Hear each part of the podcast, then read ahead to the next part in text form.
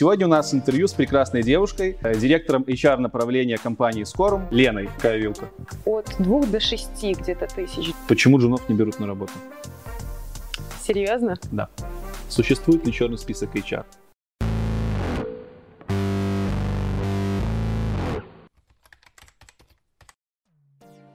Привет, меня зовут Лекс, и вы на канале IT Борода.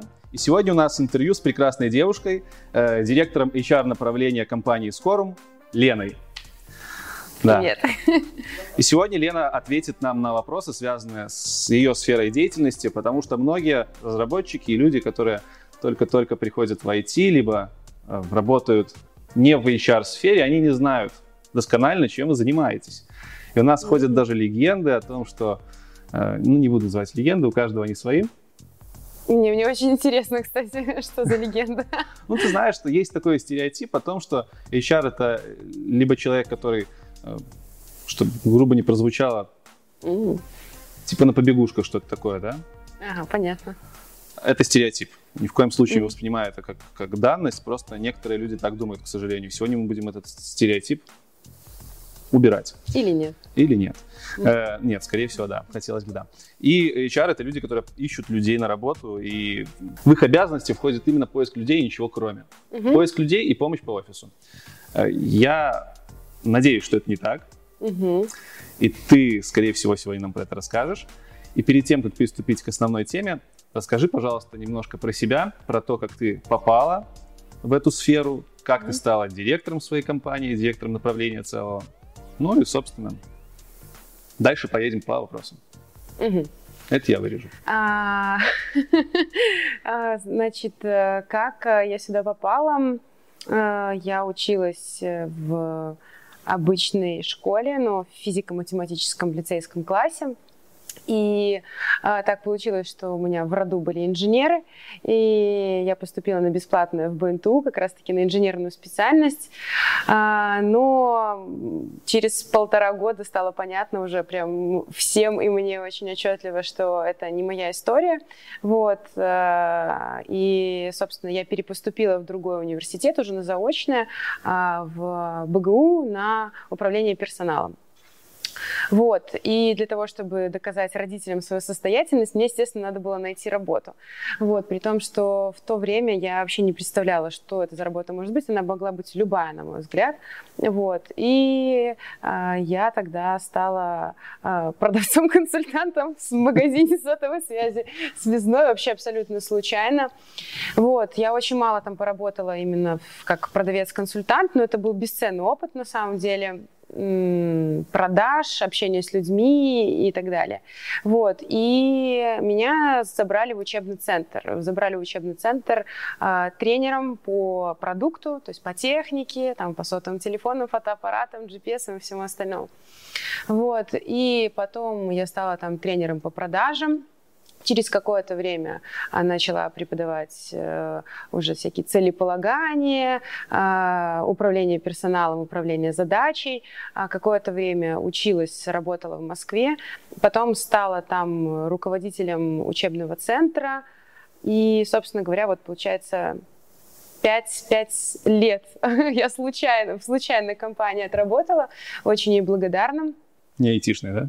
Да, это была не айтишная абсолютно компания, но благодаря тому, что э, это филиал российской компании, э, у нас было очень крутое обучение, московское, то есть от крутых бизнес-школ, от крутых бизнес-тренеров, и это заложило вот крутой очень базис именно mm-hmm. в обучении и в управлении персоналом.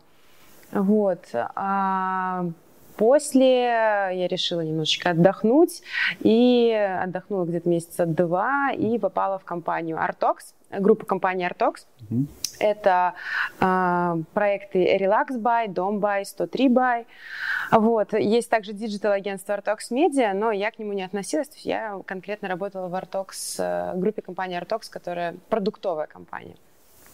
Вот. И там я строила отдел обучения с нуля, и потом так получилось, что я там стала директором по персоналу через какое-то время.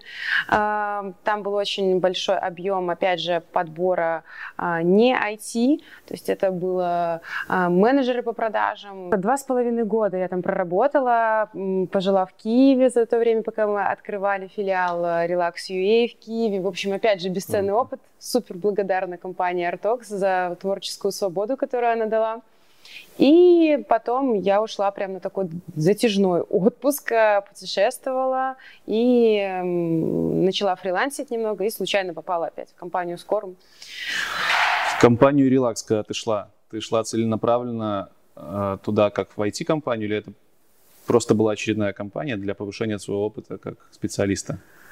А, мне понравилось... Э, я, я искала компанию, которая будет э, соответствовать э, моему уровню mm-hmm. компании в голове. То есть я точно понимала после связного, что я не хочу идти в большую корпорацию, потому что а, там как раз-таки вот со свободой достаточно сложно. То есть я уже достаточно многому научилась, и мне хотелось это реализовывать. А в Артоксе очень клевая корпоративная культура была уже на тот момент, и меня очень впечатлил мой потенциальный руководитель, вот, коммерческий директор на тот момент. И я поняла, что, эм, наверное, это одна из лучших компаний, которую я видела. То есть именно, скором. А, ну, на тот момент. Все вот. понятно. Да. И более того, они очень разные. То есть, э, наверное, каждый человек приходит э, в следующую компанию на определенном этапе своей жизни, своего профессионального развития. И э, уже работая в компании Artox, мне очень хотелось попасть именно в стартап, потому что стартап это э, своя, свои законы, там, своя бизнес-физика, не знаю, как свои это назвать. правила. Да, свои да. правила. Кстати, о стартапах. Мы сегодня снимаем выпуск в парке высоких технологий, в коворкинге, где каждый стартапер может прийти и поработать.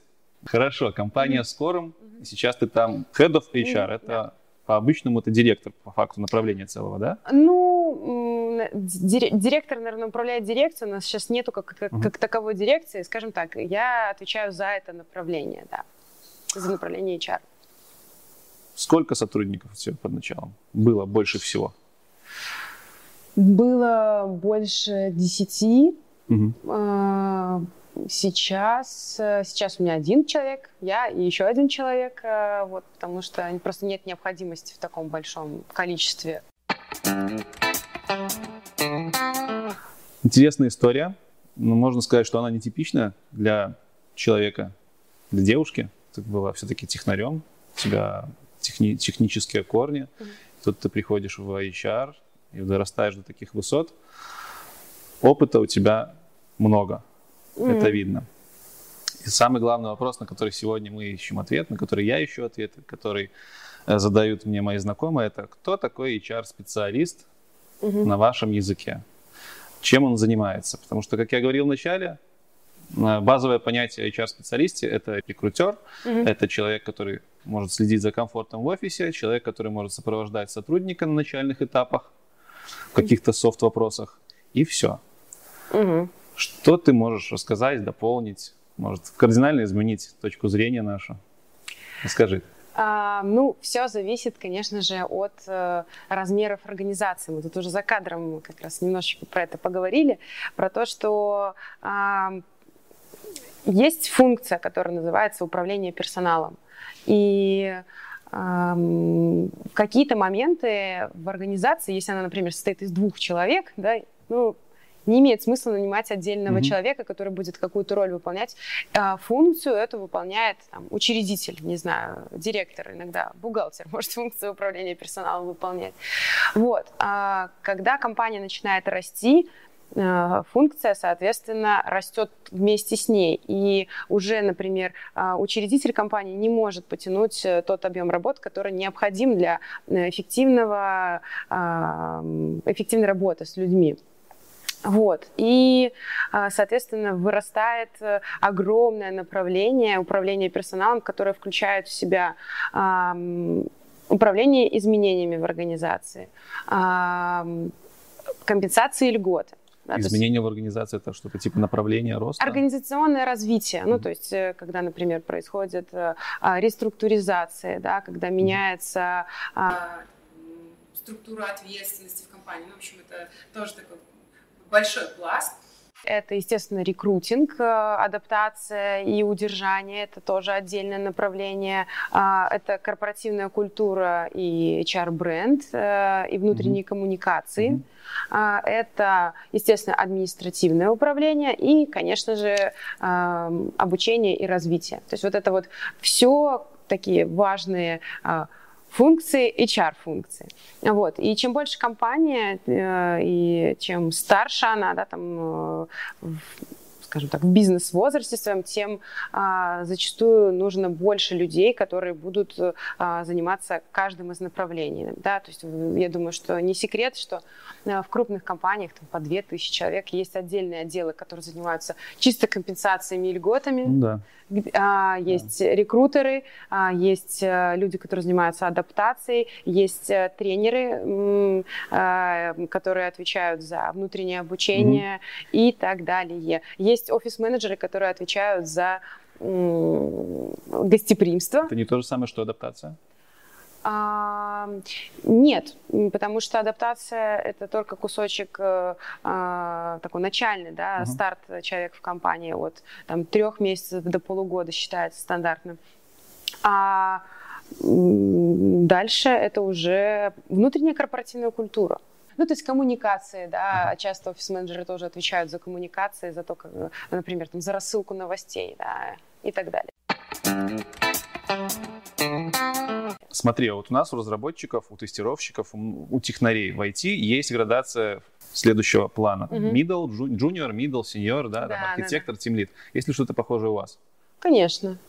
Опять же, чем больше компания, э, тем э, с большей вероятностью там э, будет какая-то градация, ну, градирование, да, так называемое. Карьерная лестница, да? Конечно. А, например, если в какой-то крупной компании, которых достаточно много сейчас в Беларуси, IT, ведется постоянный подбор людей, там mm-hmm. есть отдел рекрутинга. И в отделе рекрутинга могут быть, во-первых, а, естественно, джуниор-рекрутеры э, и синьор-рекрутеры, б, там может быть э, даже разделение по этапам работы. То есть есть, а, например, а, обычно юные рекрутеры, которые хотят дальше развиваться mm-hmm. в направлении, а, они приходят как сорсеры – то есть это люди, которые просто ищут резюме, ищут потенциальных кандидатов. Потом они передают его а, там, middle рекрутеру, например, который а, связывается по телефону, там, в LinkedIn, где угодно. Вот. И собеседование уже может проводить непосредственно а, либо этот же middle, либо, например, senior рекрутер. Это прям существующая градация? Конечно. Прикольно. Вот в компании EPAM, которая рядом ага. а, здесь находится, да, там такая градация. Иера... Да, ну не, это не совсем иерархия, это скорее раз, разделение по функционалу, оно очень эффективно, угу. потому что а, когда ты являешься генералистом, а угу. большинство HR-специалистов а, в, например, небольших IT-компаниях, они скорее генералисты. А, получается так, что они занимаются сразу всем, и у них нету потокового состояния там, на сорсинге, э, там, на интервьюировании, на организации корпоративов и так далее. То есть они каждый раз э, заново организуют себе эту деятельность. Вот. Поэтому понятно, что человек, который занимается сорсингом э, 8 часов 5 дней в неделю, он отлично умеет использовать алгоритмы, там, гугловские, линкдиновские и так далее. Они там есть специальные да, по подбору. Э, он отлично э, понимает, где искать, например, дата-аналитиков, а где искать э, фронт-энд разработчиков. Вот, поэтому... Интересно. У меня тут сейчас вопрос такой родился. Mm. Как вы вообще собеседуете своих же людей в компанию? То есть у нас-то техническое ревью, там, твой код могут посмотреть, садятся люди, задают технические вопросы, там по 3-4 mm-hmm. человека, HR подключается. Как у вас проходит процесс собеседования на HR-специалиста? Ох, я думаю, что это очень... Э, может, вообще нету? Может, там есть, конечно, есть, конечно. Конкретно я как провожу собеседование? Ну, в зависимости от э, уровня человека, который ты набираешь, ты всегда пытаешься понять себе. Есть какой-то список вопросов? Синер, например, нужен тебе или джуниор. От этого будет зависеть технический в вашем случае, как это называется, технический бэкграунд, да, в нашем ну, это просто профессиональные навыки, которые мы будем спрашивать. То есть если я беру человека зрелого, то понятно, что а, я буду требовать от него а, большого профессионального опыта и высокого уровня навыков и компетенций именно профессиональных. И если я беру а, джуниора, то для меня в первую очередь важно оценить его потенциал, мотивацию конкретно здесь в работе и личностные компетенции, mm-hmm. то есть насколько он а, сможет в этой профессии в дальнейшем состояться. Вот. Если человек входит в профессию в возрасте, а, там, ну, я не знаю, 28, например, входит в профессию, да. хочет начать, у него практически нет шансов. Есть э, шансы, вообще абсолютно. То есть э, джуниор э, не а, значит 18 лет, типа такого. Вот. Все будет очень сильно зависеть от, от того, как человек себя ведет конкретно на встрече. Когда смотрел страницу в LinkedIn, там много где мелькала э, аббревиатура TND. Я вообще не знал, что такое что-то есть, но начал гуглить и понял, что это тоже что-то непосредственно к HR относящееся. Mm-hmm. Расскажи немножко про то, что это, кто это, mm-hmm. кто эти люди, которые соответствуют этой аббревиатуре mm-hmm. и для чего они. Mm-hmm. Uh, TND — это Training and Development. А, это одна из функций управления персоналом, да, то mm-hmm. есть обучение и развитие. А, соответственно, а, у меня как раз-таки бэкграунд из обучения и развития рассказывала, да, что я, в принципе, в связном стала тренером и, и училась именно управлению группой, да, там, работой индивидуальной с участниками, методологии построения обучения и так далее. То есть это все огромная наука да, тому, как учить взрослых людей она очень сильно отличается от того, как учить э, детей. Вот, как мотивировать э, взрослых людей на обучение и так далее, делать его максимально эффективным. То есть а. это типа менторство получается? Менторство – это один из инструментов угу. обучения. То есть в обучении безгранично вообще много инструментов, начиная от систем дистанционного обучения, а, вот, э, или электронные курсы, да, которые мы проводим, mm-hmm. а, вебинары, а, заканчивая а, тренером, который рассказывает а, непосредственно группе какую-то информацию, mm-hmm. или там лектором, да, mm-hmm. который вещает на аудиторию. Это все разные очень инструменты. Ну, менторство это один из самых клевых инструментов а, обучения и развития, к слову. Ну и самых дорогих. Ну, это, как, насколько я знаю, это финальный этап обучения самого себя, когда ты кого-то другого образовываешь возможно. Да, да, когда пытаешься кого-то чему-то научить, э, точно становишься более экспертом в этой области. Ну, действительно, когда человек э, а, чему-то обучает, э, он должен знать не только то, что он mm-hmm. рассказывает, он должен знать сверху. Сверху. Да, поэтому Скажи, а TND-специалист это под, под категорией HR-специалиста, либо HR-специалист под категорией TND, либо они на одном уровне? Можно сказать, что вот этот человек TND, специалист, а вот этот человек HR-специалист? А, можно, конечно. То есть, если у нас, опять же, большая структура, которая включает в себя а, которой есть необходимость функции отдельного управления, mm-hmm. и есть функция, например, а, там, адаптации или там, оценки, то вот есть HR-дирекция, mm-hmm. вот, например, ее управляет HR-директор, и в его зоне ответственности и обучение, а, и адаптация, да, там, и оценка. И это могут быть разные специалисты, которые будут этим всем заниматься. А, есть э, структуры, в которых, например, HR-директор а, отдельно, а, например, есть какой-то отдельный директор по развитию там, или директор корпоративного университета. Угу. Тогда они вообще как бы находятся на одном уровне. То есть это все очень сильно зависит от компании. Ну, вообще, вот э, хотела сказать про то, что как таковая аббревиатура HR, да, или Human Resource, mm-hmm. а, а, она очень сильно сейчас претерпевает изменения. А, не знаю, с чем это связано. А, ну, то есть у меня есть несколько предположений, что слово ресурсы как типа, человеческие ресурсы слишком жесткое, да, и mm. сейчас уже начинают использовать human capital, а, да, там, мир. А, да, управление талантами, mm-hmm. вот, вот это вот все, а, это появляется в последние, наверное, лет пять, и уже сейчас как только не называют. То есть уже, например, из-за того, что должность рекрутера, она похожа на должность э, менеджера по продажам, я уже говорила. Вот. Эм, и многие люди не хотят э, называться рекрутерами, уже называют там менеджер по привлечению талантов. Uh-huh. Вот. Точно так же, как менеджеры по продажам сейчас уже как менеджеры customer success менеджер, вот уже менеджер э, по продажам, он вот иногда вот так mm-hmm. называется. Вот. А, очень большое количество происходит э, э, ренейминга какого-то. Вот. Ну, во-первых, сами функции меняются, то есть тот же HR 15 лет назад и сейчас он действительно поменялся, но э, ну, это интересно. Это интересно. Вот мы с тобой как-то общались в переписке. Угу. Ты говорила, что рекрутер это продавец. У меня в голове сначала это не, никак не могло уложиться, как рекрутер может быть продавцом, если он, наоборот, покупает угу. нас, разработчиков, там, других людей, угу. кандидатов. Угу. Вот, оказывается, может быть продавцом. Да. Что он продает? А, Чтобы всем было понятно. Вот как-то объяснить. Э, у рекрутера есть э, заказчик, да, это компания-работодатель, mm-hmm. там, в лице, например, генерального директора или какого-то конкретного отдела. И разработчики похожи на клиентов. Вот привести клиента. Привести клиента привести в компанию. клиента в компанию, да.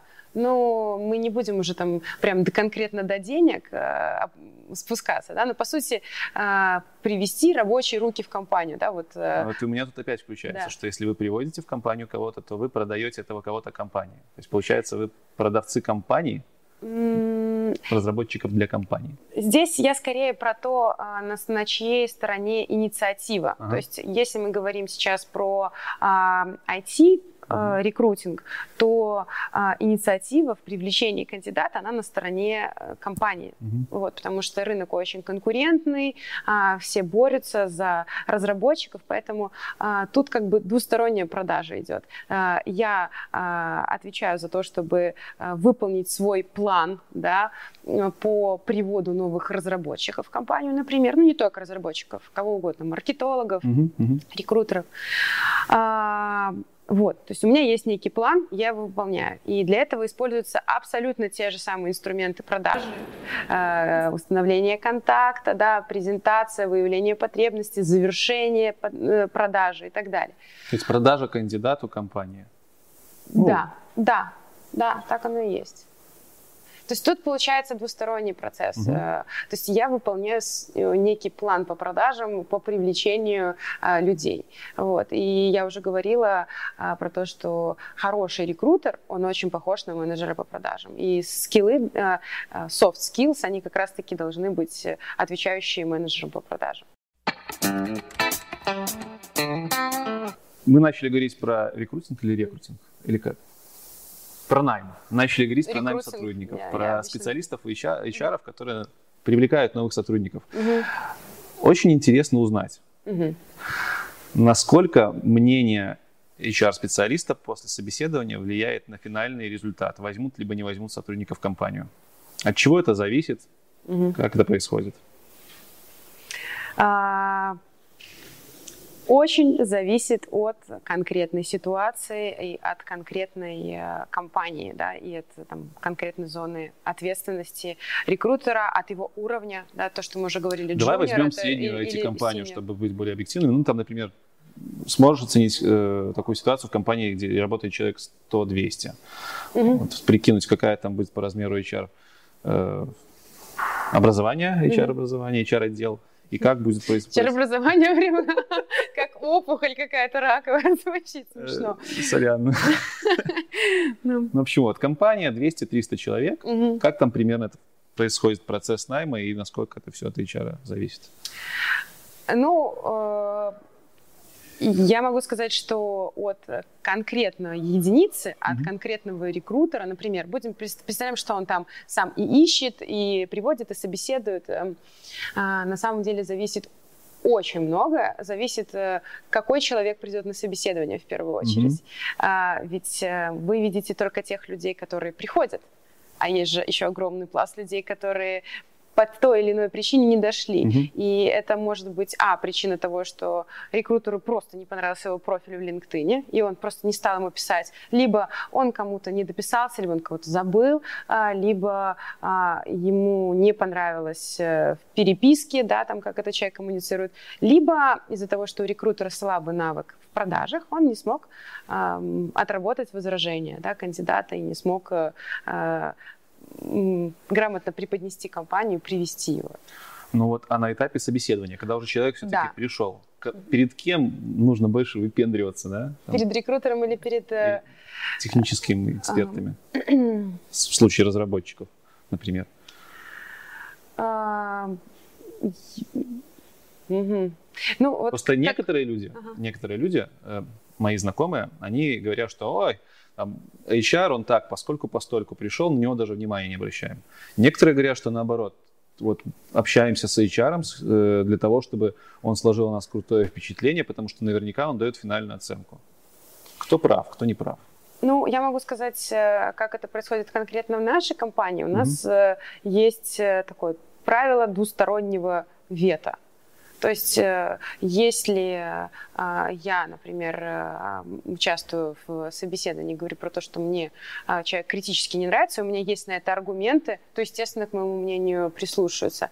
Точно так же, как и если ребята со своей технической стороны говорят про то, что этот человек нам не подходит, я им также доверяю, и как бы если они, например, говорят э, со своей стороны, что им этот человек будет неприятен в команде или там они не смогут с ним сработаться, я прислушиваюсь к аргументам и вхожу в положение. То есть я бы сказала, что это скорее двусторонний процесс. Опять же, он очень сильно зависит от э, опыта э, конкретного рекрутера, умеет ли он аргументировать mm-hmm. и к его авторитету в этой компании.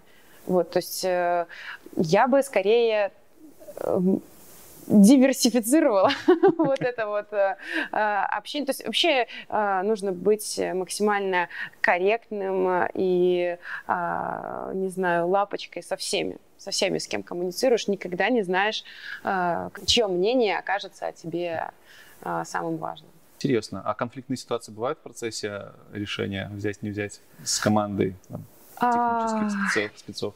Я вот конкретно в, в скором у нас таких ситуаций как-то не было. А, в предыдущей компании в Артоксе точно были а, ситуации. Естественно, они возникают, когда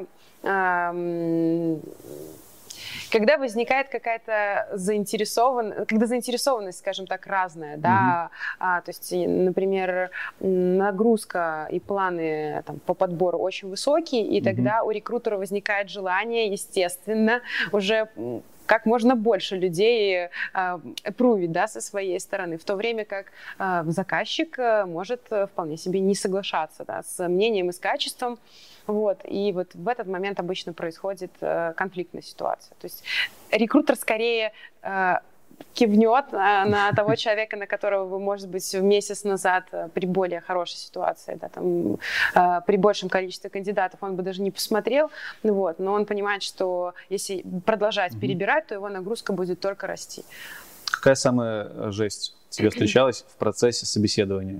Не в процессе подбора людей до собеседования, там, в LinkedIn, а уже непосредственно на самом интервью. Можешь поделиться? Ух или не можешь? А, пытаюсь вспомнить, пытаюсь вспомнить. А, прям жесть. Ну, вот, например, в связном, когда еще работал, недовольный соискатель украл телефон у нас офис-менеджера, потому что ему отказали. Да, это была очень странная ситуация. Вот. А вы ему не предложили его продать, там, эту историю? Продайте нам этот ноутбук. Взял и ушел с ноутбуком. Он его подарил своей девушке, к слову. Отличный, отличный хак. Вот. Ну, мы его быстро нашли, но это было очень смешно. А, необычное, странное собеседование. А, наверное, самые необычные собеседования были в Киеве. Угу. Вот, потому что а, там у компании, во-первых, не было имени еще, да, и это первое. А второе – это язык, то есть некоторые говорят немного, ну, то есть некоторые киевляне, они принципиально, например, разговаривают на мове угу. украинской, вот. Красавцы Да, и первое время, то есть мы когда там связывались с кандидатами, прям вот они начинают говорить, и так, так, сейчас, э, сейчас я соберусь. Вот, и э, я не вспомню какого-то вопиющего случая, просто помню то, что были кандидаты, с которыми э, мои стандартные шаблоны поведения не работали, вот, ну, такой стандарт, учтивый какой-то э, интеллигентный тон, э, он плохо начинал работать, потому что мне там дерзили, да, мне задавали mm-hmm. такие вопросы, которых белорусы не задают. Все-таки белорусы в этом плане э, то есть есть какая-то ментальная раз, разница? Есть, есть разница точно. В Украине ребята более смелые такие, более, более напористые. Mm-hmm. В Беларуси, может быть, э, там выйдут, э, э, позвонят кому-то, да, и расскажут, вот у меня тут дичь такая была на собеседовании, но в лицо тебе про это не скажут, и вопросы какие-то суперострые не зададут. Понятно. Вот, а там, да, вперед. Сейчас я просто реально пытаюсь вспомнить какую-то жесть. Ну, явно же что-то было. М-м-м. Я знаю, что я могу рассказать. Давай.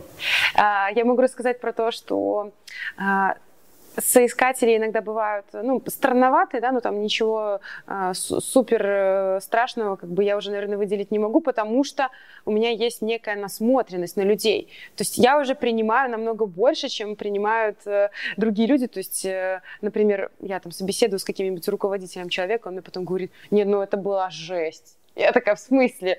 Не, ну ты, ну там, ну ты видела вот как он смотрел или там что mm-hmm. он говорил? Я говорю, да, типа, нормально, не такое бывает. Ну то есть, скорее всего, я этому человеку откажу, но для меня это не будет каким-то вау.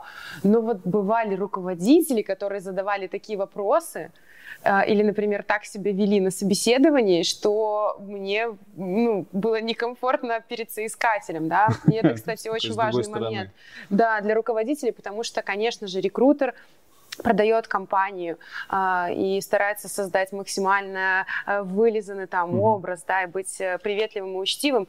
Э, но если на собеседование приходит руководитель, э, который там сидит э, в развалочку, достает, э, например, телефон, да, начинает в нем, э, ну не то что демонстративно. Не интерес, да? Да, он вообще не, при, не проявляет никакого что интереса. пришел, спрашивается?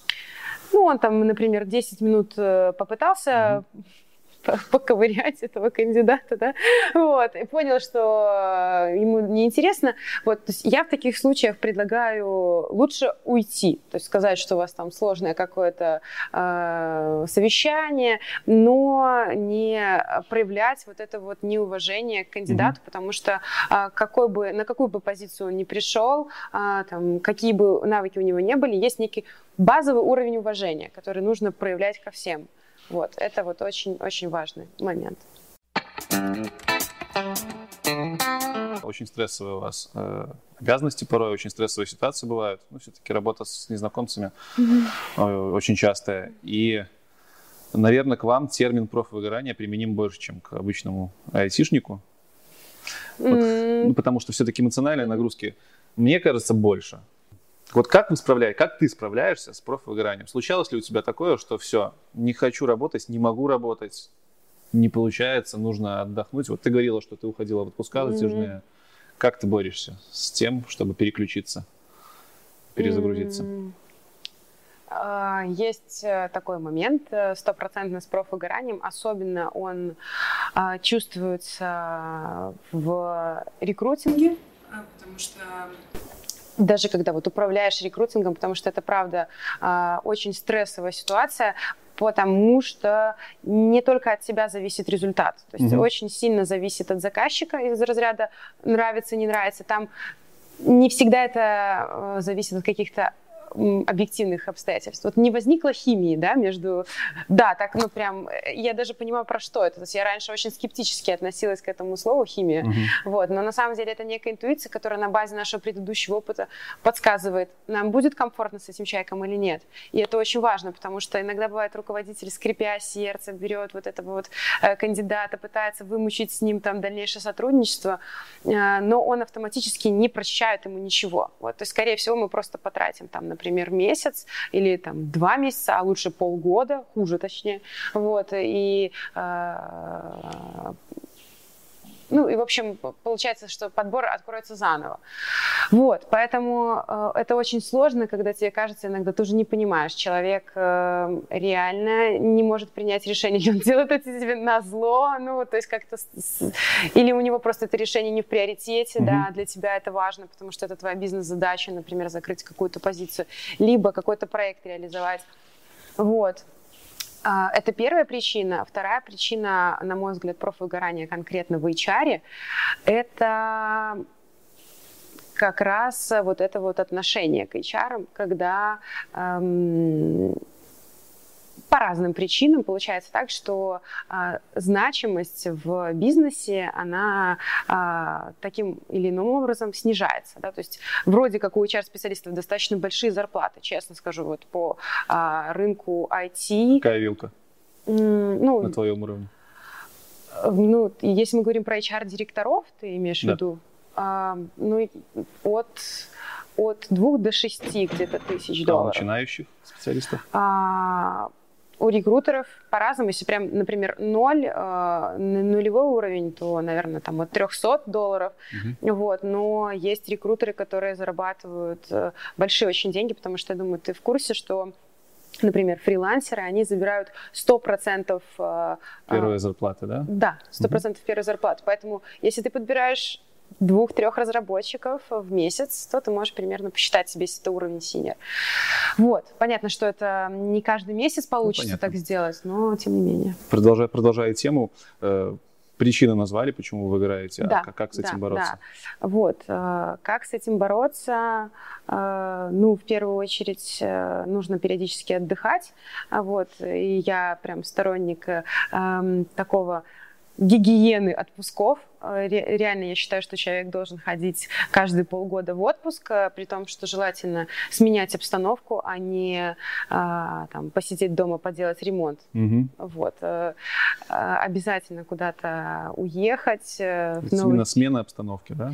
Смена обстановки, либо смена впечатлений. То есть, может быть, человек, там, когда строит дом, да, такие есть, вот, например, я знаю, у нас ребята, вот, они строят дом, они кайфуют от этого, и они отдыхают в этом процессе. Вот. Но это точно не а, взять отпуск на то, чтобы пофрилансить на каких-то других проектах. Вот. Это первое. Второе – это понимание своей значимости, там, профессиональный рост а, для того, чтобы понимать, что а, что ты имеешь конкретно в компании ценность, да, и, и, как, и видеть, как ты влияешь на результат. Вот, то есть э, это в первую очередь работа э, со своими внутренними там mm-hmm. тараканами и увеличение своей стоимости на рынке, на мой взгляд, вот это вот, вот это помогает бороться. То есть развитие и отдых, развитие и отдых, вот. Кому-то из наших подписчиков будет интересно, как стать HR, как к вам войти. Войти, войти через войти, HR. Войти, да. да. Расскажи кратенько, э, что читать, где учиться. Фух, во-первых, вы должны точно для себя понять, хотите ли вы этого на самом деле. Вот. Э, не знаю почему, но вход в нашу э, профессию, он просто огромный, да, то есть очень много людей хочет попасть э, в HR, именно в HR, причем не в рекрутера, именно в HR. Э, и это на самом деле портит ситуацию на, на нашем внутреннем рынке, потому что, несмотря на то, что HR очень много, вот когда сталкивается, ты сталкиваешься с вопросом тем, чтобы mm-hmm. подобрать классного специалиста, их очень мало. Вот, то есть э, э, ты видишь сотни профилей в LinkedIn, да, но э, качественного человека подобрать очень сложно, потому что э, я считаю, что у HR который занимается, например, адаптацией, который занимается работой с руководителями, обратной связью, оценкой, угу. у него должен быть опыт управления. Опыт управления. Да. Но это такой достаточно сложный, сложно набираемый опыт. Но все-таки э, каким путем к вам лучше всего зайти без, скажем, с меньшими трудозатратами? Через рекрутинг. Через рекрутинг, да. да. большинство поэтому так и попадают. Именно... Что, что, чем рекрутер должен обладать? Там, не знаю, он должен я закончить, он должен там прочитать пять книжек, как у программистов бывает часто, какие-то проекты показать себе своих там, привести людей, сказать, что вот этих людей я в компанию mm-hmm. какую-то уже привел. А, в первую очередь э, рекрутер должен быть очень э, трудолюбивым, вот. И а, должна быть обязательно внутренняя вот это вот желание общаться с людьми и ком- коммуникативность. То есть если вы, вы чувствуете, что вы э, интроверт, ну вот не надо, это вообще не ваша история, потому что вы выглядите, сойдете с ума в первые полгода. Вот. И никакие деньги не будут вас привлекать, развивать и так далее. Вот. А, поэтому а, заходить лучше через а, стажировки, практики, через практики. Невозможно рекрутингу научиться через книжки. Это можно делать, когда вы уже работаете, да, и у вас появляется запрос на обучение. То есть, например, вы там хотите понять, как лучше искать там, резюме, да, как лучше находить нужных людей, таргетированные там какие-то запросы. Вы начинаете это учить уже тогда, когда у вас перед вами стоит задача. Вот. А, также я рекомендую всегда всем рекрутерам походить на курсы по продажам. Mm-hmm. Вот. Их сейчас вот выше крыши. Практические курсы, где вас заставят позвонить по телефону незнакомым людям. Вот это вот все, что расширяет зону комфорта. Вот. Но и опять же искать практику. Сейчас много где набирают э, джуниор-рекрутеров угу. и набирают их не по знаниям, набирают их по э, soft skills и по мотивации.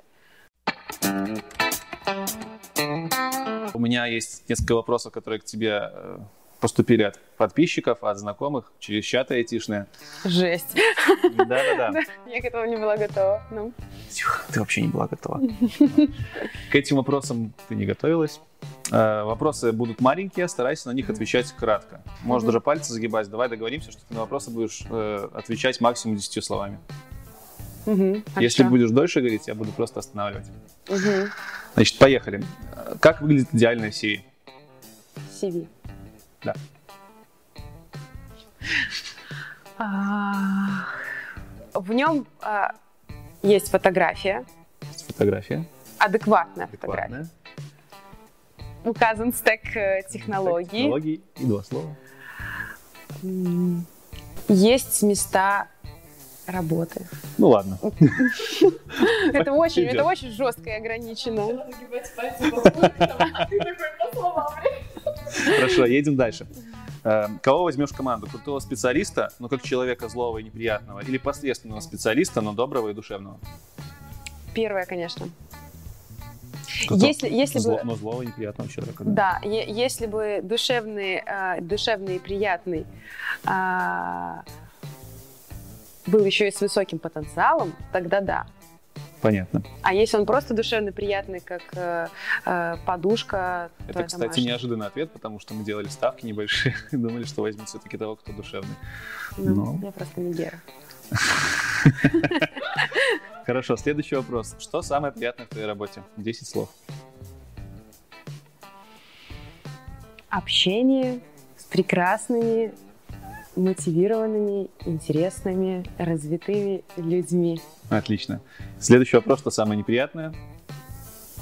Общение с неприятными. Смотри выше, да? Да, да, да, да. Ну, окей, в принципе, понятно. Что выберешь?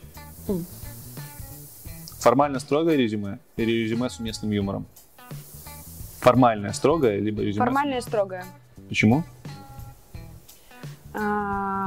Потому что мне непонятно, зачем шутить в резюме. Что делать, если HR не ответил тебе после собеседования?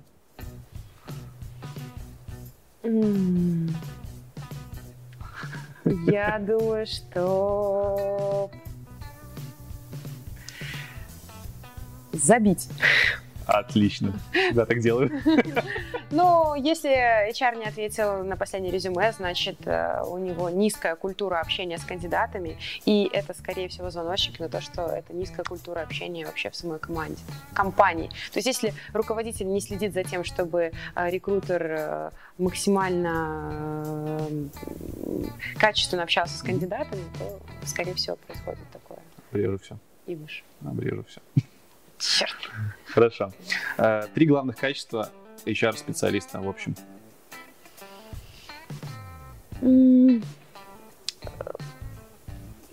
Ориентация на результат для меня это самое важное. Mm-hmm. Это это коммуникативные навыки, конечно же, mm-hmm. и ориентация на развитие. Существует ли черный список HR? HR спеца нет. Существует ли черный список девелоперов, которые используют HR-специалисты?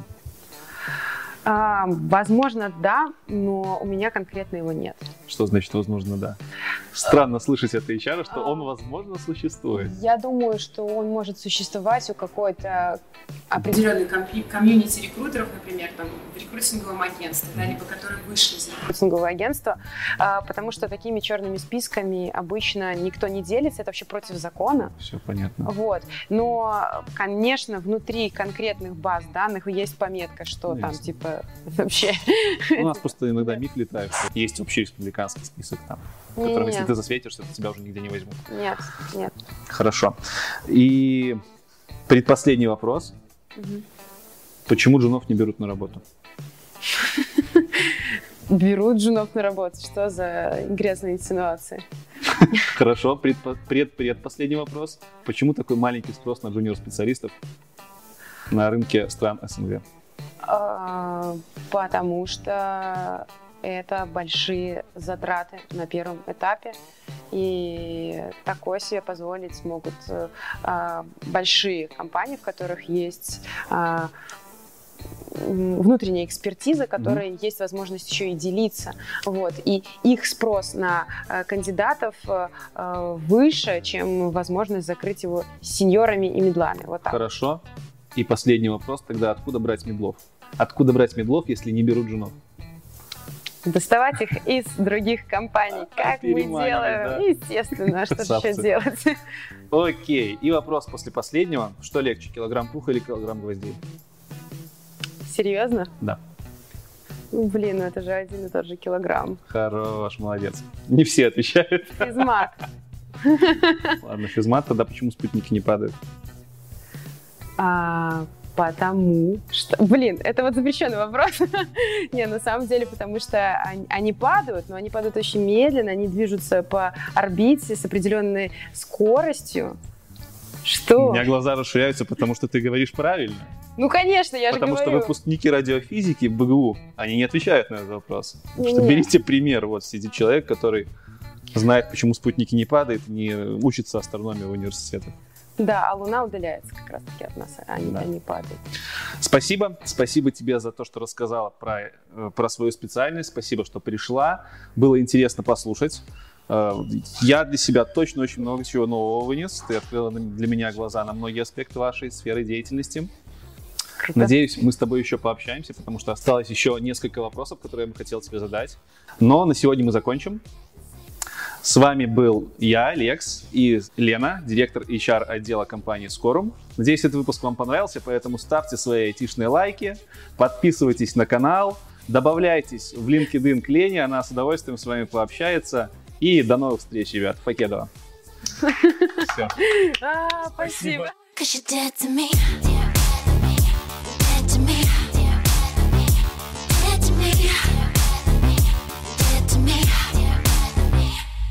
more.